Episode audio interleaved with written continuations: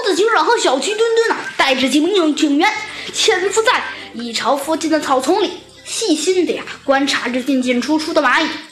这时，从蚂蚁巢穴啊走出了一只小公蚁，它是奉命啊到地面上去寻找食物的。它走进草丛，又钻进树林，它多希望能找到一棵树上掉下来的浆果呀！大自然好像有意跟他开玩笑似的，显得十分吝啬。什么也没有找到，就连就连一具小昆虫的尸体也没找到。小公蚁啊，失望地躺在一块青色的石板上，叹了口气，说道：“唉，真扫兴。什么事使你不愉快呀？”一位顶着小喇叭花的小爬虫爬了过来，关心地问道。小公蚁说：“哎，我是奉以后陛下的命令出来寻找食物的，可是可是什么也没找到呀。”哎呀呀，好孩子，幸好你遇到了我。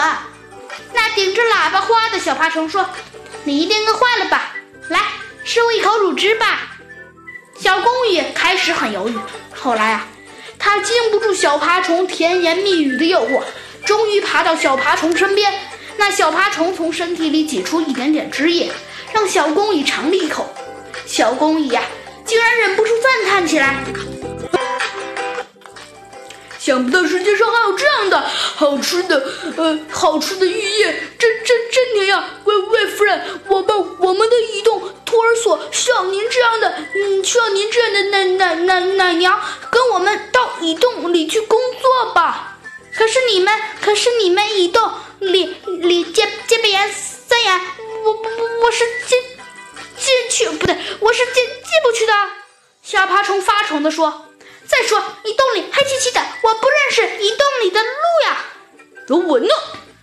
小公蚁啊，自信的拍了拍胸脯：“嘿嘿，只要我对移动门口的冰蚁一说，它一定会让你进去的。”那好吧，小爬虫随着小公蚁啊。向蚁穴爬去，猴子警长和小鸡墩墩相视一笑，他们早就认出来了，那只小爬虫就是昨天被小蚂蚁们控诉的那个家伙。他被猴子局长释放后啊，乔装打扮了一番，又出来招摇骗装了。昨天小爬虫行骗的时候啊，这只小公蚁刚好不在家，故而他没有识破小爬虫的面目。